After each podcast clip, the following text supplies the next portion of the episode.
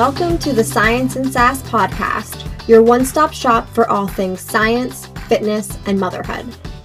We are your hosts, Dr. Rachel Reed and Dr. Brittany Masteller. We both have PhDs in kinesiology and a passion for sharing science with the world. We created this podcast to have unfiltered conversations about complex topics that we think deserve attention. While listening, you can expect to learn everything from implementing the scientific method to raising little humans and how to keep your head above water through it all. This podcast will cover three major topics exercise science, motherhood, and the fitness industry. We firmly believe that science is for everyone, that coffee should only be drunk out of a mug, and that lipstick makes everything better. So go ahead and hit the subscribe button and make sure to join us every Monday for a conversation with your favorite PhD buzz.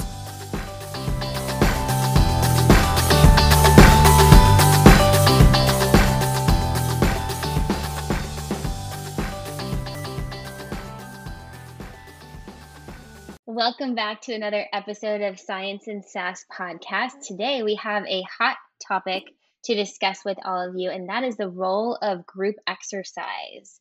This is something that both Britt and I are super passionate about because we have pretty robust backgrounds in coaching group exercise and participating in group exercise. And it's something that I think makes us uh, makes our viewpoints a little bit different than the viewpoints of many people within the fitness industry and in the exercise science academic community. So, this episode will be full of lots of information and we'll be able to share with you the way that we think about group exercise and the role that it plays in society today. Yeah, I think like many topics, um, we don't see it as a either or black or white thing. We see that group exercise very much has a place in the fitness industry. So um, hopefully you'll understand our points of view as we go throughout this episode and talk about kind of where those come from. Yeah, absolutely. So let's get started by just sharing more information about our backgrounds in Group X. Britt, why don't you go first? Because I know you've coached at what four or five different gyms by now. Yeah. So um, if you guys listened to the first couple episodes, I talked about how I was a dance instructor and I participated in dance, which is in a lot of ways like group exercise, more so than like a team sport, I would say, because yeah. you are in a studio and you're being instructed kind of individually, but mostly at a group level. Um, so I would say that that experience for me really lended itself for me enjoying group exercise. So um, when I went to college, I was I transitioned from you know being a participant in dance classes to more so being solely a coach. I kind of started to shift and taught some of the like really little kids um, when I was like an older high school student. But then when I went to college, I couldn't compete anymore. So I um, started coaching and I loved it. And I, I actually got my first like fitness certification was in Zumba. So Ooh. I was a Zumba fitness instructor at the Student Rec Center. And it was so fun for me. Like, I remember just getting like the biggest high after teaching a Zumba class because I love to dance. Yeah. And it was just, it was so fun. My classes became really, really popular. And, you know, I think the thing that stood out the most to me was that it was, you know, it was mostly women who took my class, but just kind of like letting go of anyone watching them or paying attention to what they're doing. Like they were just in there, they were watching what I was doing, they were having fun, they were sweating a ton because Zumba is super uh, cardiovascular. So you're just breathing hard, sweating, getting your heart rate up for an hour, you know? Yeah. And it was just so much fun. And my classes kept growing and growing and growing. And I'm like, this is so cool that at the same time, I have you know, upwards of a hundred people right here with me exercising. Like, how cool is that? I loved it. Um, so I continued teaching Zumba all throughout college. Um, and then when I went on for to get my master's degree, I was went the summer before school started. So that whole summer, I had a few different jobs and I started working at a different local gym. Um, that was where I was living at the time. And they offered, you know, pretty much everything. They offered personal training. They had like a general space where people could just be members and come in and like do their own workout kind of thing. And they also offered boot camp classes. So I started teaching boot camp classes and I was also teaching Zumba a couple times a week there as well. And the owner of that gym kind of took me under his wing and he had a kinesiology degree and, you know, opened this gym after college or whatever and um, kind of taught me how to coach a boot camp class. And it was really interesting to me because it was more personalized than Zumba. Because when I was teaching Zumba, I was kind of up on a stage just yeah doing it. I think of more like traditional group aerobics type of stuff. Um, but with boot camp class, I was more like walking around. I was giving more physical corrections because we were doing strength training. So people were using barbell, they were using, you know, different types of equipment, which I hadn't previously done before. So um, the way that that was set up was it was kind of in this giant space. I think it was an old doctor's office, actually. It was completely empty that the gym had bought. And people were kind of lined up in a circle around the, the perimeter of the okay. room. Yep. So we would do demos at the beginning and then kind of just like walk around and correct throughout. And we would repeat multiple workouts across a month span and then they would change so that people could progress over certain lifts. Um, a lot of times we had programming that was like an AMRAP type of thing, like we have 12 mm-hmm. minutes, and these are the three exercises that you're doing. Go at your own pace, lift as heavy as you can, so that it was like slightly individualized, but but still in a group setting. Yeah. Um, and there, I really noticed it was um, the people there were all because it was a small town, so the people there were like friends. They knew each other or they met at the gym and they had friends of a friend like the people were connected so there was a lot of conversation there was a lot of cheering each other on and like asking questions they were all so incredible to me because i was a master student at the time so they were always asking like how my schooling was going and you know i remember my last class before i left um, to go to umass they all were like congratulating me and it was just Aww, a very yeah. good like community um, which i think is just so awesome and really speaks to group exercise um, so that was great that was kind of my first intro with group x besides zumba and then when i came up here to new england um, i started teaching group exercise at more of a it was an athletic club so the membership okay. was really different. It was a lot of older individuals. So I taught boot camp there as well. But that was more it was in like an aerobics studio. So there were mirrors and like they they had steps and you know you had you had your little equipment at your stand, but I only they only had access to maybe like a set of weights or maybe two sets of weights. Got it. Uh, a Bosu ball. Like there were like there were no barbells. Yeah. Yeah. We weren't loading, we weren't going super heavy. This was going to be more of a cardiovascular type of boot camp. Yeah. Um, and that's what they wanted. So, and one thing I will say about coaching older individuals is that they aren't scared to tell you about what they don't like. Like, well, that's true. Of, yeah. most of the mem- most of the members there had been members for a long time. I'm talking like decades. So they've seen different instructors come in and out. They they have a certain expectation of Sunday nine Sunday boot camp at 9 a.m. Like this is how we like to do it. The same people come every week at that time. Um, and there at this gym there were multiple different classes. They had, you know, water aerobics and a TRX class. They had a ton of different group exercise classes, which I think is different than like a boutique type of studio where it's just one class. Yeah, so absolutely. they were coming, yeah, they were coming to boot camp for a specific reason, for a specific instructor etc. Um, so that was a lot different. And I still really liked it because obviously older adults need to do strength training. And for a lot of them, they don't feel comfortable going in a weight room and, you know, doing their own thing. So they would come to classes like this to do strength training. Right. Um, and even though it was slightly more cardiovascular than a traditional strength program, uh, they were still lifting weights. They were still doing, you know, balancing type of movements. They were doing all these things that we know are beneficial according to the literature we have.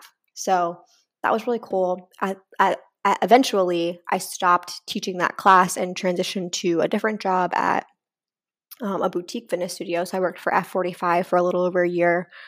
And there it was very different, where there was one workout um, that you did each day. So yep. every single class that came in did the same workout. And that was the first time that I wasn't able to write my own programming.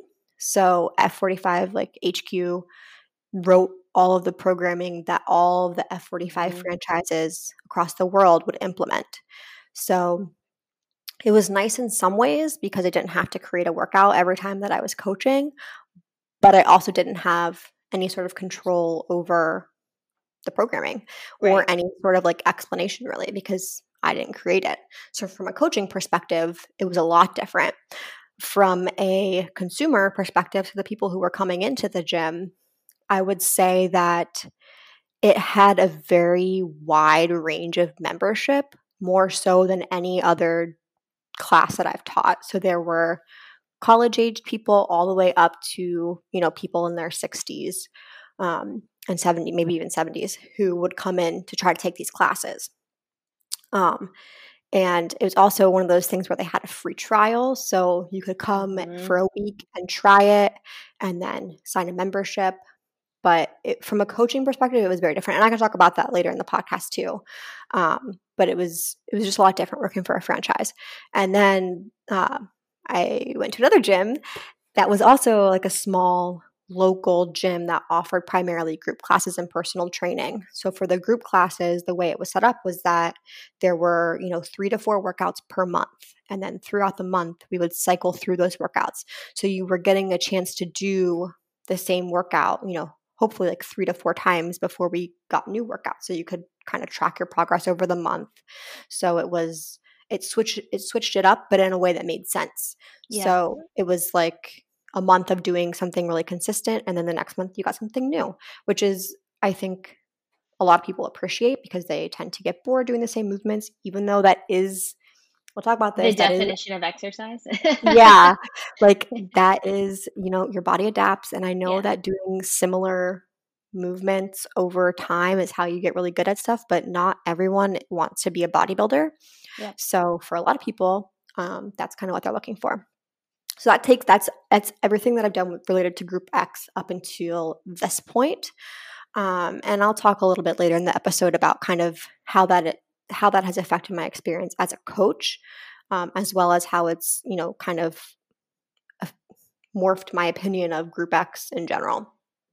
Um, yeah, yeah, I love so. that. And you've obviously had a lot of experience working with lots of different groups of people too, which is something that you might not have been exposed to if, for example, you were only doing personal training or one on one services, right? Like right. the challenge of programming for a wide range of ability levels, a wide age range, a wide range of preferences, right? Like we were talking about with older adults. That's a, a really challenging aspect of group exercise is that you're having to um, make it general enough for everyone to get what they need out of it. And then, you know, we will talk more later in the episode about coaching and what that means and how you have to have um, I mean, you're really, really on the whole time you're coaching group exercise. You are, um, you have like a bird's eye view, um, but you have to make sure that you're also looking, you're constantly scanning the room to check to make sure everyone is um, exercising safely, that they're enjoying it, right? Mm-hmm. It's like this mm-hmm. balance of like, I call it like a balance between exercise science principles and like enjoyment and fun factor. Mm-hmm mm-hmm. right and you mm-hmm. have to make sure that that balance is like in check the whole time so yeah i think that that's that's also something that maybe some of our colleagues in the fitness industry who haven't coached group exercise um, just haven't experienced yet yeah and i and i will say like that's another reason why i think i mean not everyone group exercise isn't for everyone. No, yeah. And I think like my personality lended itself well to group X because I am really outgoing and extroverted and I'm like I love being in front of people and I love and I also know the exercise science part of it. So it was like I felt really comfortable in that situation where I could kind of like reach more people in a way that was fun and entertaining in a way like especially with like the music that you choose. I mean, everything. Yep, everything. There are so many different aspects to group exercise that like it really can like turn someone's whole day around. Like you have the opportunity to do that by them taking your class. Like they could come in kind of feeling like meh, and then not only are they, you know, exercising, which obviously creates endorphins and boosts your mood, but they're also being coached by someone who really loves what they do and is cheering them on the whole time, which is just it's an amazing feeling. I I I, think it's an amazing feeling. So yeah. But anyways, I, so yeah. Yeah. I think it's an amazing feeling too. And you know, I gosh, I love coaching group exercise so much. So I actually did a personal training certification during my undergrad experience. Um, I took a course at UNC Chapel Hill by NASM. So they have a program where you can sort of take an actual course centered around their personal training curriculum. And then at the end of the course, you can take the exam, the certification exam. And so that's just something UNC Chapel Hill does for their undergrad students to kind of help them learn more about the, the fitness industry, which I thought was really cool. So my experience in undergrad really was centered around personal training, but I also was a cheerleader in college. And so much like you, Britt, I've always loved choreography. I've loved being, um, you know, part of a team or a group of people all like reaching towards uh, one common goal. And I feel like group exercise, you know, during my master's program really became like a team sort of to me. I loved the fact that I could coach a whole group of people through whether it was a workout or an aerobic dance sort of routine that I could take them from start to finish and we would all, you know, we would have that shared common experience and we would be having fun while we were doing it. And so I think for me, I very much identified with that the atmosphere of group exercise, the music, the fact that um, I'd had like years of practice being in front of people and performing because it very much is a performance when you're a group exercise instructor. And if you're a good one, it, it very much is a performance. Um, you're taking people on a, a, journey, not only physically, but also emotionally, I think, when you're mm-hmm. coaching the class. And so um, I really loved that experience. And I started coaching Group X during my master's program. So my assistantship, my first year of my master's, was actually uh, to teach PE classes. So at the University of Georgia, it's required for all undergrads to take at least one semester of PE, which I think is fabulous. And the people who teach the classes are master's students in the kinesiology department. And so I actually each semester taught five classes. I worked out, I mean, oh, it was insane. yeah. Um, but I taught spinning, so I got certified to be a, a cycling instructor. I taught aerobic dance, and then I taught um, weightlifting. So it was like a body conditioning slash mm-hmm. weightlifting sort of class, all choreographed to music. Um, and so that was a really cool opportunity for me because at the same time as I was learning I was diving deeper into exercise phys and really starting to have like this working knowledge of the craft. I was also able to apply it in this different setting. Um, and I'll never take that for granted because I think it allowed me to become like as you were talking about that ability to like make really quick decisions uh, while you're also performing to say like okay i see you know i see beth over there and she really needs a hands-on adjustment for this hinge pattern movement because she's doing a squat instead right so being able to like mm-hmm. pick that out really quickly do a verbal cue or a hands-on correction to adjust that you have to have a really good understanding of what's happening with the body to do a great job um, yeah. and and I loved that. So I I mean, gosh, once I started coaching group exercise, I just never stopped. So I started um, doing what I would call like exercise snacking and going to all of these different boutique concepts in the area. Um, and there was a Pure Barre studio that was opening in Athens, Georgia, um, right at the end of my master's while I was going into my research coordinator position. So I went in and took a class, and I was like, this is awesome because it was all choreographed to music. Uh, the instructors were top notch. They were so, so, so good. Um, and it was just such a fun environment. There are mirrors in there. Obviously, there's a ballet bar. There is there are resistance bands, um, some dumbbells. But I just loved the choreography and the fact that you would like go through a routine. So Pure Barre class, it always has this same format, but the movements and choreography are slightly different. So you know generally what to expect, but they're sort of progressing you from one workout to the next, which I also appreciated from the exercise science point of view. So I was like, this is awesome. I need to learn how to teach this. I had never seen anything like it. And so I went through teacher training and, and ended up, you know, working, of course, at that franchise unit level, but then eventually working full time for the the global headquarters team and doing the programming and doing the coach education. And I loved it so much, I guess, that I wanted to make that my career, right? And now I'm at Orangetheory and, and my team does all of the programming for all of the uh, locations throughout the world. So we're in 25 different countries, which is so crazy to think about.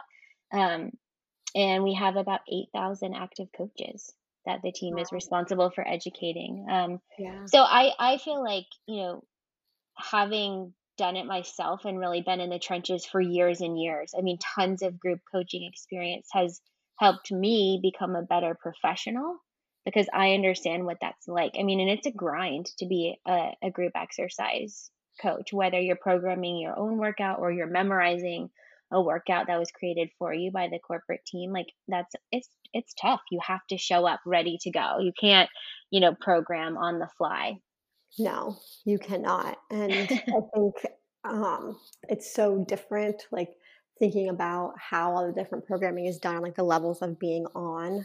Yeah. I think you know it's just a lot. It's i mean it's i love it but it is you know a big responsibility and i think that it should be treated like that because you are you know helping some helping multiple people at the same time exercise yeah um, and i think it takes a lot of quote unquote soft skills as well to be a successful group exercise instructor because you do have to be able to read the room.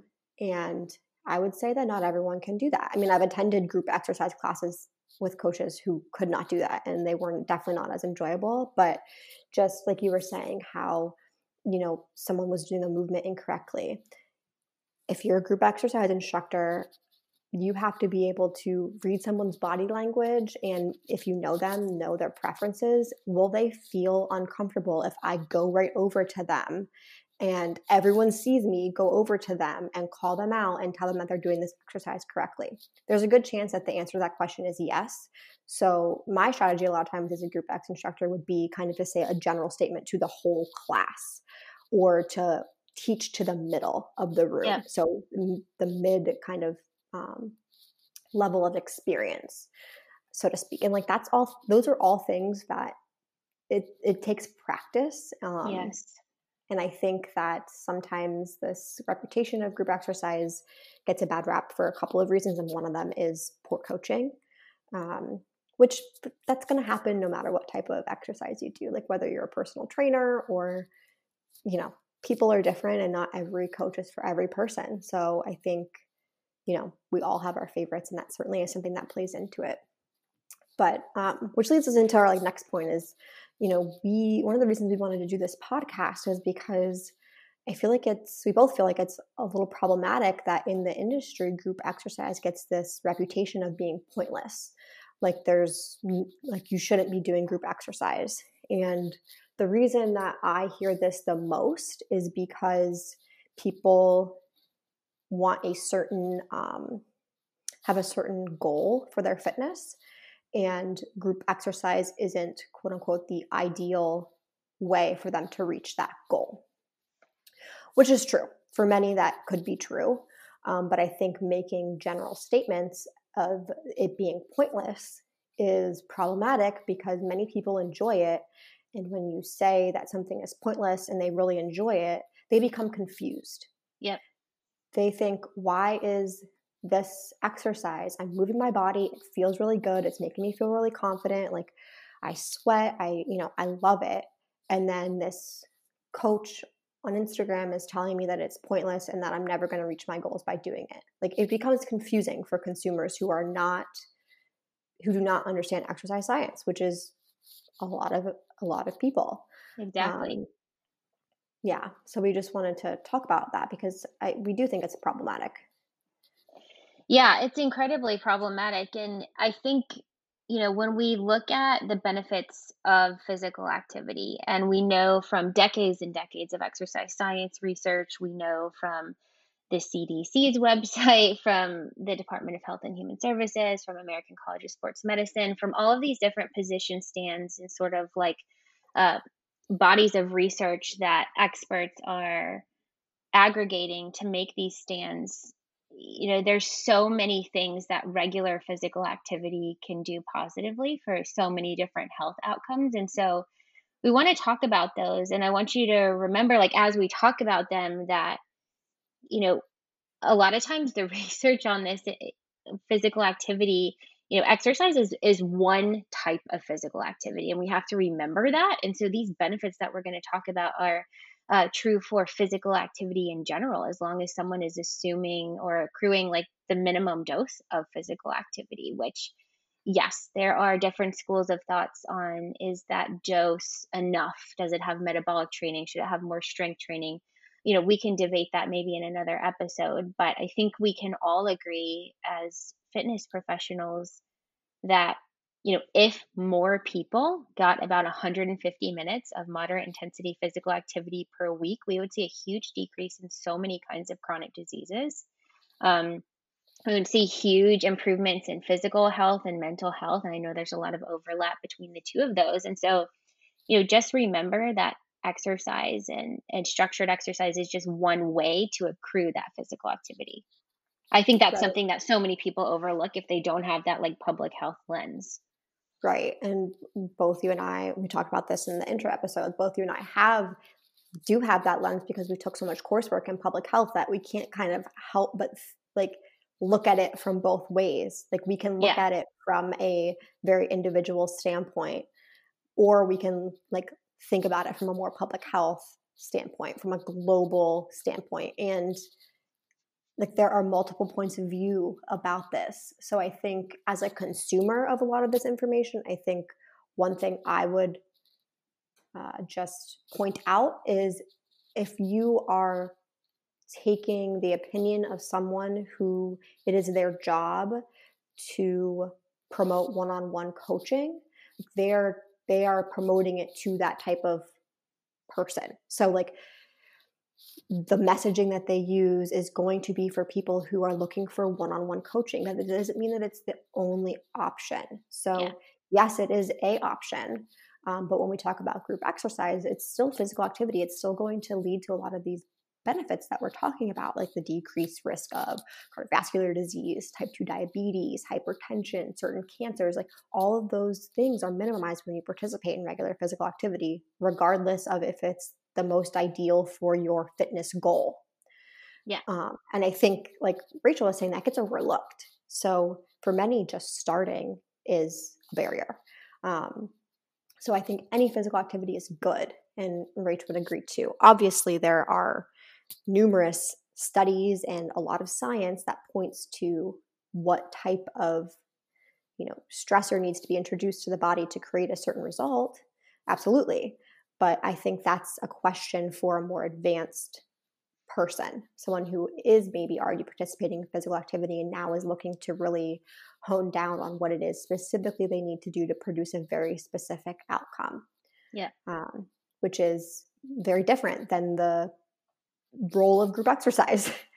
um, yeah. yeah, I couldn't agree more. And I think when we take that like public health lens and we look at the data that we do have that represents population level data, it's showing us that, you know, despite these like really convincing health benefits of regular participation in physical activity, only like 20 to 25% of Americans actually meet those guidelines. And so, you know, that's like less than one in four people and I'm sure if you think about like a group of four adults within your family, that might even represent like in a smaller unit scale of family, the same thing is true. And and I think, you know, if group exercise is a way to change that statistic, or it is helping one in four people meet those guidelines, then like that's freaking awesome. And we hope yeah. they keep doing it. Right. So I think that's sort of the lens that that we're coming to or coming you know from here and when we think about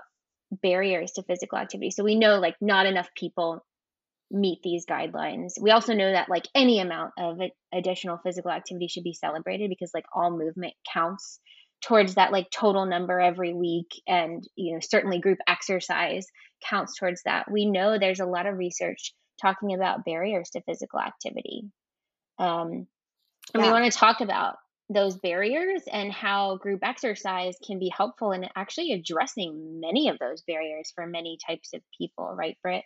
Yeah, yeah. So, you know, we're going to just kind of go through a handful of these barriers and how group exercise can um, address some of them. Now, obviously, some of these barriers are very complex. So we understand that. We understand there are a lot of underlying, you know, societal and issues within the world that kind of affect all of these. We realize that, but this is just to provide kind of a brief overview of the some of the main barriers that people report to um, participating in physical activity or exercise. So, yeah, I think that's important to note that we do have again we're taking that public health lens which does allow us to account for things like social determinants of health and access to these things right so we are coming we know that and we can't certainly address every single angle every podcast but just know that you know we are keeping that in mind as we talk through these barriers Totally, totally. So, the first we're going to talk about is lack of time. So, many people report lack of time, um, as, especially as Americans. We're busy, busy, busy. We love to be busy. And um, a lot of times, just making time for physical activity isn't a, isn't a priority for everyone, especially if they are pre- previously inactive. Um, it's really easy to just put off, put it off um, and one thing that is great about group exercise is that uh, a lot of the classes are 45 minutes to an hour, usually hour max. Um, and that's from warm up to cool down done. And i would say that even some are even less. So i know that you know 30 minute lunchtime classes are very mm-hmm. popular or you know like a quick 30 minute spin class those are those are very popular. And that kind of addresses this barrier of lack of time because it doesn't need to be some big two hour long workout. Um, doesn't that can be very overwhelming for a lot of people. And maybe for some elite more elite athletes that's appropriate but you know for many that's not realistic we have families we have work we have other things in our life that fitness is just one small part of it um, it's not our entire life and right. i think that lack of time can be addressed um, in group fitness. And also, you know, a lot of group fitness studios offer classes at multiple times of the day. So early in the morning, throughout the later evening. So whether your schedule is, you know, if you're a shift worker or if you're a stay-at-home mom or, you know, whatever, there are multiple different times throughout the day that you can go and take these classes, um, depending on what works best for your schedule. Yeah, and I think that's such a key point and and we could even take that one step farther, right? Like you they have classes at all times of day. A lot of these facilities also have locker rooms where you could then, for example, like do a quick shower, rinse and get ready for work or change your clothes if you're coming from work and going to the studio to work out, right? So there's a lot of ways in which these businesses do their best to make it as convenient as possible from a timing perspective. Totally. And two, now with COVID, like we're filming this at the end of 20, or we're recording this at the end of 2020. Right now, most fitness studios are offering some sort of online version of their programming as well. So. You get these, this benefit of it being short, but with the added benefit of you don't even have to leave your house to do it. yeah. Um, you know, depending on what type of equipment you have available and things like that. But um, certainly that helps as well. Yeah, that's such a good point. So, the second barrier we want to address is lack of knowledge. And this is something that, if we look at population level survey data, a lot of adults identify as something that really stops them in their tracks from starting an exercise program is just like this intimidation factor. It's like where do you start? I don't know where to start. It and it can be really hard to overcome that barrier, but with group exercise as we were talking about, we do have knowledgeable coaches or teachers who are leading the workouts. And that's the case whether you're at a high end boutique fitness concept or you are at um, a smaller local gym who offers group exercise classes. Of course, there are differences, you know, anywhere you go based on the quality of the coach, right? But in general, um, someone should at least have a certification, which is assumed that they then have at least a foundational uh, amount of knowledge in order to deliver the product. So I think you know that lack of knowledge barrier is a really hard one to overcome and in my this is all anecdotal but in my personal experience a lot of people who are new to exercising really do well in group exercise because it is taught and coached and crafted in such a way that someone who's never exercised before can just hop right in and it can be scalable to meet their level of understanding and and that goes as far as like the words that the coach or teacher is using in the class right like it's not super specific muscle names or muscle actions right it's language that they can understand mm-hmm. how do you mm-hmm. feel about that britt yeah i totally agree and i think i remember one time i made an instagram post that was like um, how to choose what type of fitness is appropriate for you depending on you know your preferences and kind of where you are in fitness. And one of the things i said was if you're brand new to exercise and you cannot afford a personal trainer or and you need some sort of instruction in particular group exercise is perfect for that because it's in a group setting so it's a less intimidating environment. Um, and you can still get that guidance without feeling like like super overwhelmed by it for many yeah. people.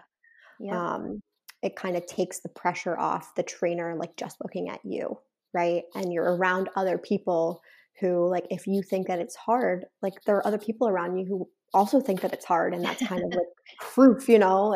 Yeah. I think I think for many people, um, it can be hugely beneficial, especially if they're new to um, exercise, to just have that guidance and have some sort of instruction or coaching that you know to make sure that you're doing it right and that you don't get hurt because yes you know going getting a membership to a planet fitness or something is great but if you don't really know what you're doing sometimes it can be hard to navigate. So i think group fitness addresses that lack of general knowledge of just about like how to do something or where you're supposed to be feeling a certain exercise and and things like that that a lot of people can get that from taking group exercise classes yeah, absolutely. And you talked a little bit about social support earlier when you were talking about just that community feeling. And, you know, when you were leaving the one gym, um, all of the the members were so excited for you and proud of you and of course they were going to miss you but they were wishing you well and i think that feeling of community and social support is well it's not just me that thinks that it's actually science that thinks mm-hmm. that's really mm-hmm. important towards adhering to you know those physical activity guidelines that we referenced before right hmm Yeah, social support is a huge factor and predictor of whether someone is going to participate and stay in phys- stay with a physical activity program. And not everyone enjoys like just doing their own thing. A lot of people really crave that community, and I think you know a lot of different types of group X provide that. You know, it really doesn't matter the you know type necessarily. It's just that community. It provides the structure for a community to be built. So you'll notice when you do take group X, like the same people will come to the same classes at the same right. time of the day. So, you know, I remember at the one gym, like there, um, all the gyms I've taught at, there were always the like morning crew who would come to the 5 a.m., 6 a.m. classes yes. every single day during the week. Like that was just what they did.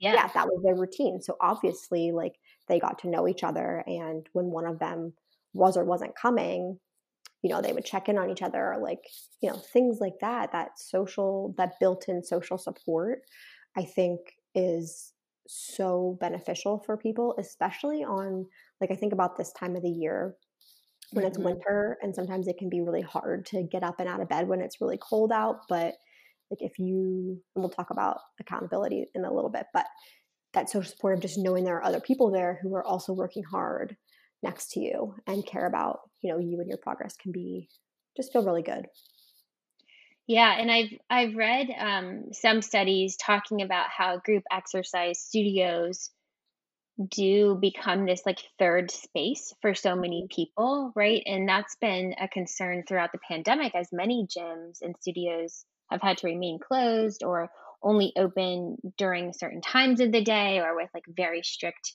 uh, guidelines in place. Um, you know, that third space for a lot of people is feeling lost or maybe it's all lumped into like now you're doing everything from home right like mm-hmm. you're not only like sleeping and eating and hanging out at home but you're also working maybe from home you're also exercising at home um, and so i know a lot of people are really missing that third space that allow them to feel safe productive and have that social support you know a home away from home if you will totally totally and i think that a lot of people need that like mental break from everything where they can just, you know, go in and do the workout and leave. And I personally find that when I'm doing a group exercise class or participating in one, that I am much less likely to be thinking about outside things mm-hmm.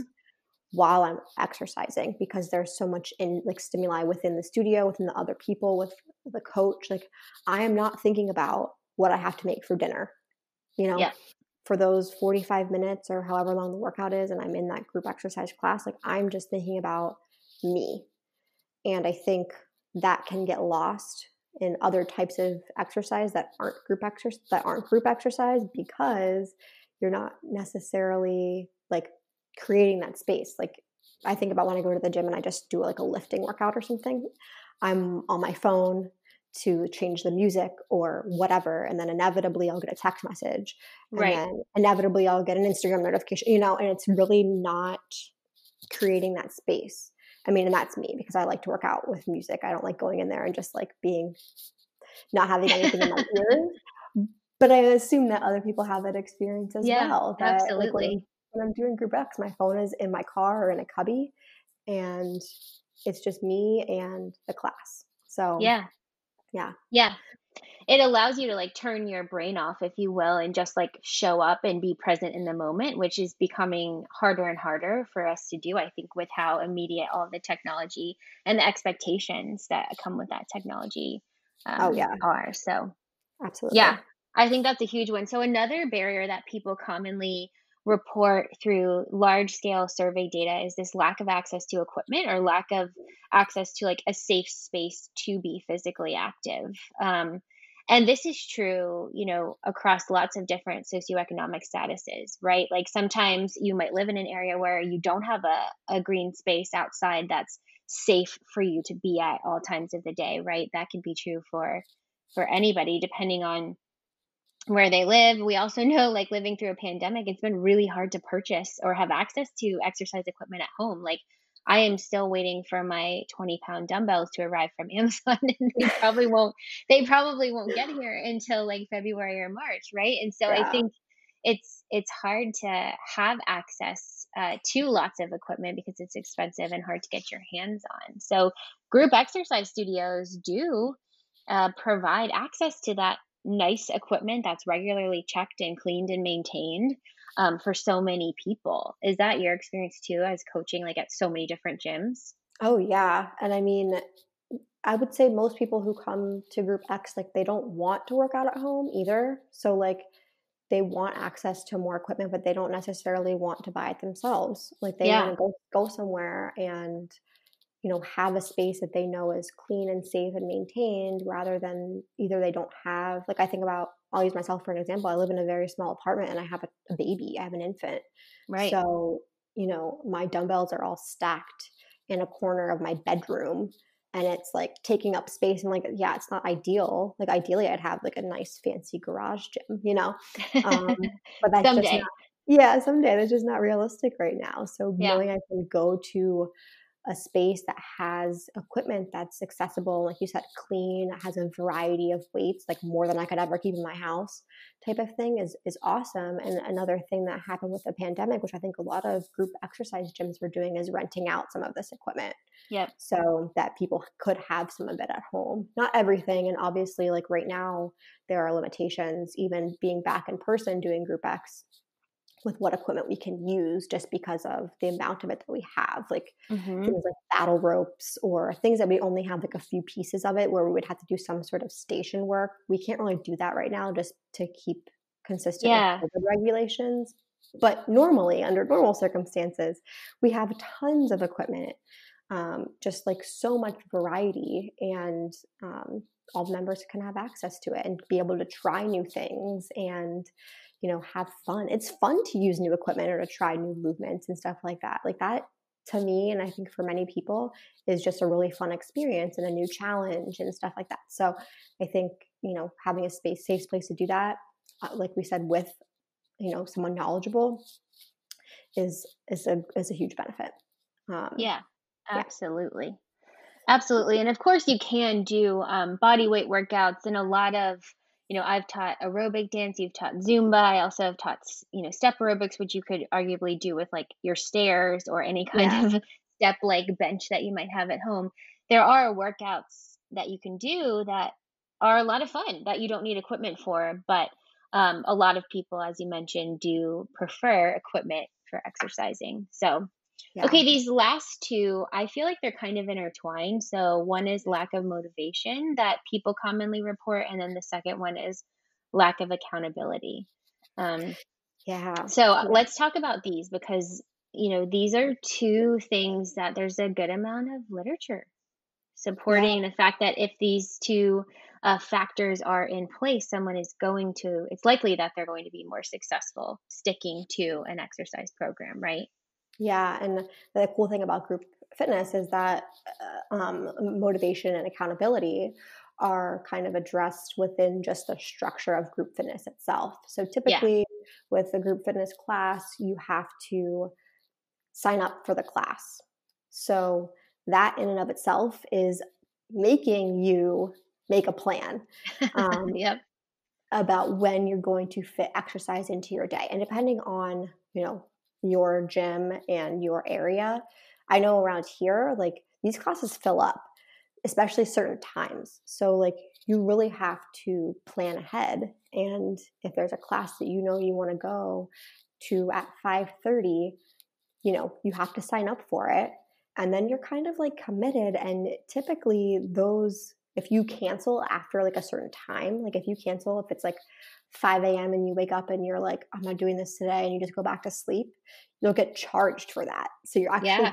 paying if you decide to cancel, which I think money is an incentive for a lot of people. If they're paying monthly or whatever for this class membership and then they're canceling and getting charged these additional fees, like they're going to be more motivated and be held accountable by the facility to show yeah. up. Um, so I think, you know, that in and of itself, just like that structure of having to sign up for it eliminates some of that. Absolutely. And I feel like another element of Group X that lends itself towards that accountability establishment is that the coach often knows your name, right? So I know when I was coaching Group X a lot, you know, six to 15 times per week, depending on the week, I made it an effort every time to study the roster before I got there and then to make sure as people walked in, I greeted them with their name. I wanted to mm-hmm. establish that, you know, professional rapport and also get to know them as people, like mm-hmm. figure out what their quote their why is like what's driving them what's going on in their life you know are they having sort of an off day where i might need to like not just meet them in the middle but do a little bit of extra work um, with them from an encouragement standpoint or an inspiration standpoint to help them like get out of their head and be present in the moment. I think that aspect of group exercise is is something that is really really special that like ability to have relationships not only client to to coach if you will but also like client to client or member to member mm-hmm. right you mm-hmm. talked about that at your gyms how how you would have sort of this like morning crew they would know each other. They might even send each other a text if they're like running late, or they would all set their schedules together. And that sort of environment is something that helps all of the people involved to stay physically active. And oh, that's, oh, yeah. again, if we're looking at that big picture, like that's what's going to help people um, have decreased risk for so many chronic diseases, um, improve their mental health. Like that, like accountability and establishment of a routine is what's actually going to make a difference in their health. Mm-hmm. So we mm-hmm. can't forget about that. I feel like those are those are so important and like you said the environment of group exercise has those things like built in and accounted for totally totally and beyond that like once you're there you might not be really feeling it you might be like it's 5 30 in the morning and maybe you're not yeah. really a morning person but like you go to that time because that's what works best for your schedule i think one of the awesome things about going to a group X class is that there are coaches there to cheer you on. Like yeah. you're not just going to the gym and like going through the motions and like half-assing a workout.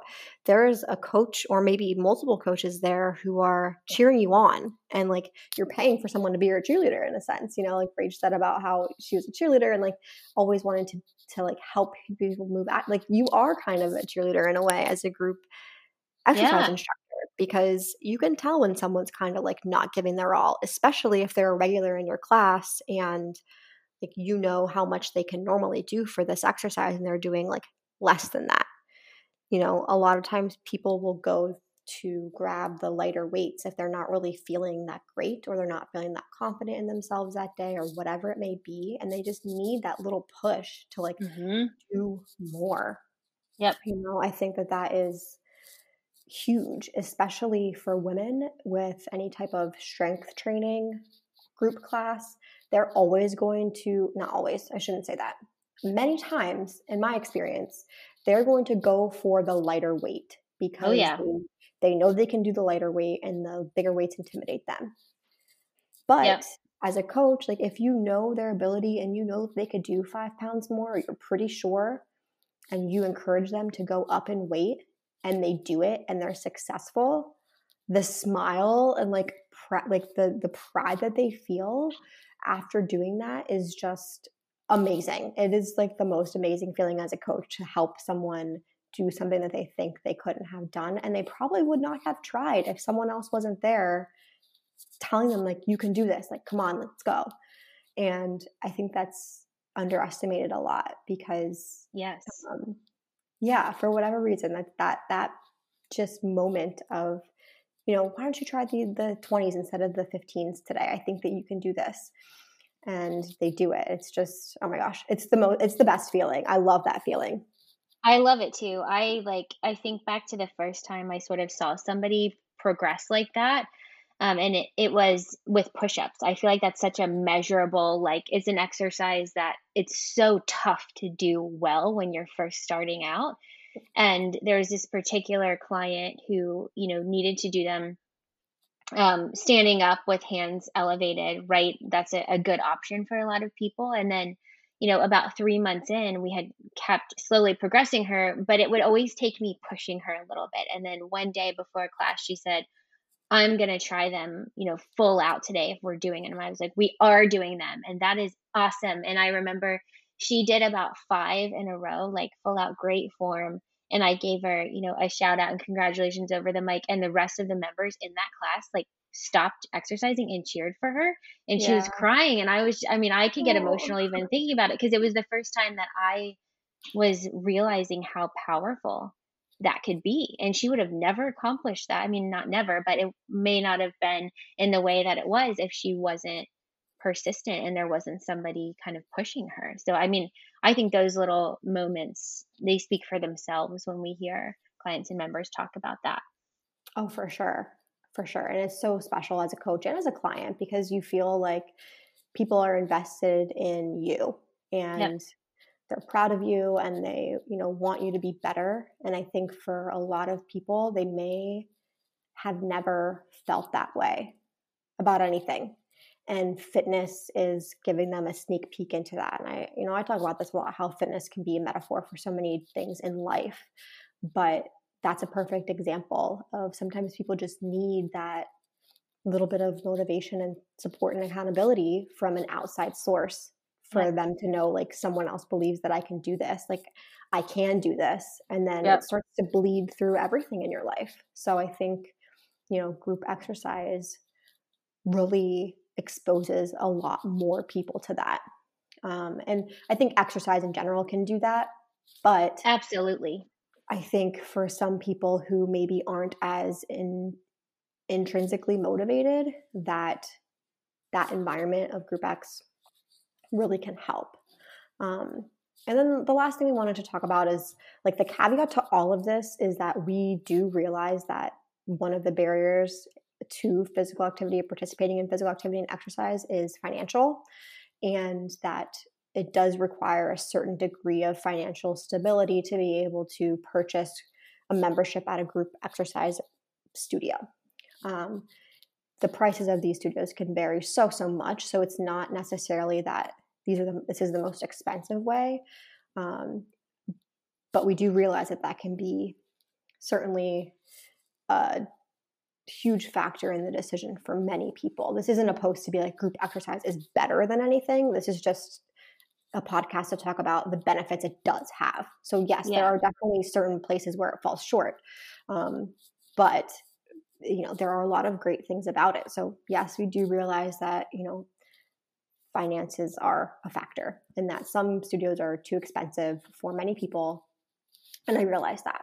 Um, we we know that. So just just to point out that we're not completely overlooking that. We're yeah. just decided to focus we really wanted to focus on the positives and the ways that it does address many of the barriers even though it may not address all of them um, but for some it, it does address the barrier of wanting some sort of instruction but it's cheaper than individualized coaching so it's still going to be cheaper than a one-on-one personal training um, it's still going to be cheaper than hiring a one-on-one coach for sure um, by a lot so you know there's a spectrum for sure yeah, totally. There's there's always a spectrum with like any of these barriers, I feel like, but finance finances are something that a lot of people are experiencing extra like turmoil with right now. So we definitely wanted to call that out and also to say a lot of group fitness concepts do have free um, online workouts that you could try from the comfort of your home. So if you were just itching to do something a little bit different than what you've done before,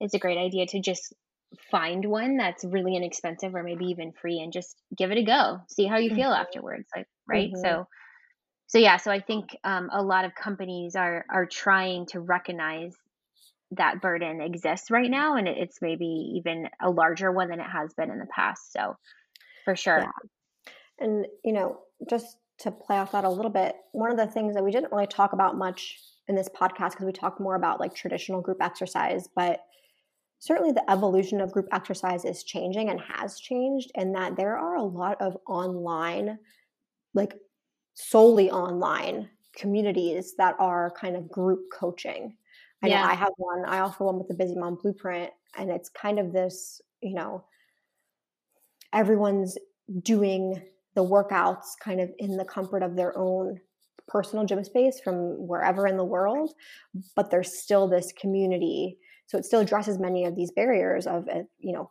group fitness, but right. it's not a traditional group fitness class. So I think that that's you know something to point out too.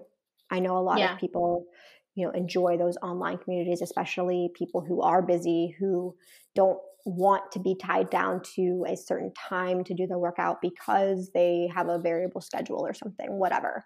But they still have the accountability of like the other people in the group and the coach um, who is leading it, which I think is another, you know, way that group exercise is kind of coming into the industry in a different way. I love that you point that out. I actually did a busy mom blueprint workout this morning before yeah. our recording. So I absolutely agree because I know then that Britt's going to check, you know, the information that I input into the app. She had programmed it for me. It's what I need to be doing right now. And so there are a lot of those elements um, that appear in that aspect too. I love that you pointed that out. So our last topic really was just diving a little bit more into, you know, from the coach or trainer point of view, how coaching group exercise is really different than coaching one on one. And you've heard us talk a little bit about this already throughout the episode, but I think if I were to categorize how it's different for me, since I have done both a good bit, you know, you have to be um, very quick on your feet and very, very on in a different way when you're coaching group exercise than when you are coaching one on one. A lot of group exercise classes, they're either, you know, designed for you or you're designing them, but either way, you have to memorize them ahead of time. This is not something where you can show up and be referencing your notes throughout. It's something you have to know it. And you not only have to know it, but you have to know it well enough to teach it and to teach it to a wide array of ability levels, um, you know, and be able to scale it up and down accordingly. Teaching always to the middle, as Britt mentioned before, but also being able to challenge those who can take the challenge and to, you know, regress the workouts or drills that you've picked based on people who need different options. So I think that's something that is a key difference. And it's something that if you haven't coached group exercise before, you maybe just don't have the appreciation for because you just haven't been exposed to it, right? Right. Or you personally just don't enjoy it. So I think yeah.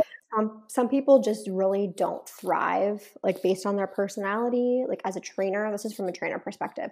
As a trainer, I think, you know, depending on what your personal preferences are, are going to affect your opinion of this. Um, so certainly, their group exercise and personal training are very different, but I think like the one to many model of group X is not appealing to a lot of people because they want to provide something highly personalized um, which is great it's just that's not the environment to do something like that you really have yeah. i mean group group exercise is so fast paced like by the time you know you're giving a cue for one one person who maybe need help with an exercise they're on the next movement yeah. um, it's very fast paced and you have to kind of be okay with that so if you're a perfectionist or someone who is really like harps on perfect form or something you might not thrive coaching in a group exercise setting because you just have to kind of let go of the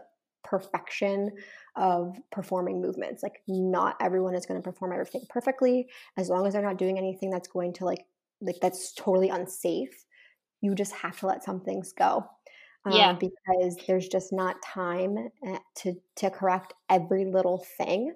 Um, oftentimes, what I liked to do is if there was something that came up repeatedly in the workout that I found myself like constantly trying to correct or whatever at the end of the workout when we were doing like a cool down or something or that everyone was done or it was a rest break or something, I would go into that movement highlight it yeah detail. yeah and just say yep. like these are some of the things that i was seeing you know the next time we do this um, these are the, this is what i was trying to to cue and i'll do some demonstration. I'm not going to call anyone out individually um, unless they ask but certainly like doing an extra demonstration if, if something consistent came up um, because oftentimes you'll even if they don't do that workout uh, you know that exact exercise the next time they're going to see it again. Like yeah. you're going to do romanian deadlifts again. So let's talk about this really important cue that will maybe help for the next time um, and you just kind of have to be okay with that. Whereas with a one on one client, I would spend time in the session, even if it took half the session until they got it right. And that's just not possible. this is not yeah. possible with Group X. Um, yeah. So I think, you know, depending on your personality, depends on kind of what you enjoy more. I enjoy both, to be honest. Like, me too. I, I think, you know, group exercise really energizes me in a way that personal training doesn't. I find personal training to be more draining um, just from my energy standpoint, I like ta- I like teaching a group of people. Um, I don't know. I've just I've just noticed that over the years that that is personally my balance is you know shifted more to, towards group exercise. I like being you know coaching. I really enjoy doing parts of the workout with the group X classes, depending on the level of the people that are in them um, which was something that you know depending on which gym i was teaching at that didn't always happen obviously with more of a traditional aerobic type of class that is how it's taught and that's what they prefer they want you kind of up at the big up at the front of the room like doing the workout yeah um, and oftentimes I would do that and then I'd walk around and then I'd mm-hmm. do that and then I'd walk around. But I also had a mic. So it was a lot easier to talk to the room versus many of the other studios that I've worked in. I didn't. So I kind of had to go around or like yell. Um, and that just makes a big difference as a trainer. It does. Yeah, it totally yeah. does. I've always had, I guess I've just always lucked out to coach in places where I've had a mic on which yeah. does allow you to sort of be everywhere all at one time um, yeah. a little bit more easily. So, yeah. yeah, I mean, I think again, it's going to, there's a, always the personal preference that comes into play as a professional. I loved and I still love coaching group exercise because I felt like there was always room for me to improve and to keep mm-hmm. getting better because I always I wanted to maximize that one-on-one attention time within the group setting And it was always like, all right, today I'm going to do this many hands on adjustments and I'm going to give this many like off mic cues uh, to help people or this many shout outs. And so it was always like able to like raise the bar and continue to challenge myself to be a little bit better. Um, but I, I completely am aligned with you that I'm like slanting more towards group exercise. I just, I think it also allows us to like have more people moving at, at one time, which yeah when we think about the fact that we both love and appreciate that public health lens, it's just something mm-hmm. that's like near and dear to my heart. It's like I feel like it's part of my purpose is to help more people move more, and, and group yeah. exercise allows you to do that yeah. Um, in a different way. Totally. And I think like the last thing I just want to say about this is, you know, it you don't have to. It doesn't have to be either or yeah. which I think is another narrative that gets pushed. Like, we're not saying like only do group exercise because these are all the benefits of it. We're just saying if that's what you choose to do or part of your fitness routine, like there is a place for it. I know, and I know like for many people, they like to do many different things. Like, I like to do, you know, a group exercise workout a couple times a week. And I also like following a structured strength program. Like I like doing both. Me too. Um, and I think a lot of the narrative around this is like, what's the best? And to be honest, the best thing is going to be like what you enjoy doing and what you're going to like do. so if that means yeah. switching it up by doing group exercise, like that's great. And that, if that works for you, that's great. Um, but yeah, so that's kind of our overview of the role of group exercise. I, I'm like thinking about this is kind of off topic, but I'm totally thinking about that scene from Legally Blonde where she's in the jail talking to Brooke about her fitness classes and how um, how amazing she made her feel as the fitness instructor. I love that. And it's so cheesy, but it's like I lost five pounds doing Brooke's butt buster workouts or whatever. I love it. but that's how it feels. Like I, I, I don't know. I feel like as a if you're a group fitness instructor, like that's how people yeah. feel about you. You know, totally. Like they, they attribute some of their success to your coaching. So, anyways, yes. thanks for that. thanks for listening, and uh, we hope that you got something out of this. If you want to share this to your Instagram story or send us a DM at the Science and Sass podcast, um, we'd love to hear your take on this and any thoughts you might have. Thank you guys so much. And don't forget to subscribe to our podcast. That way you never miss a new episode. We will see you next time.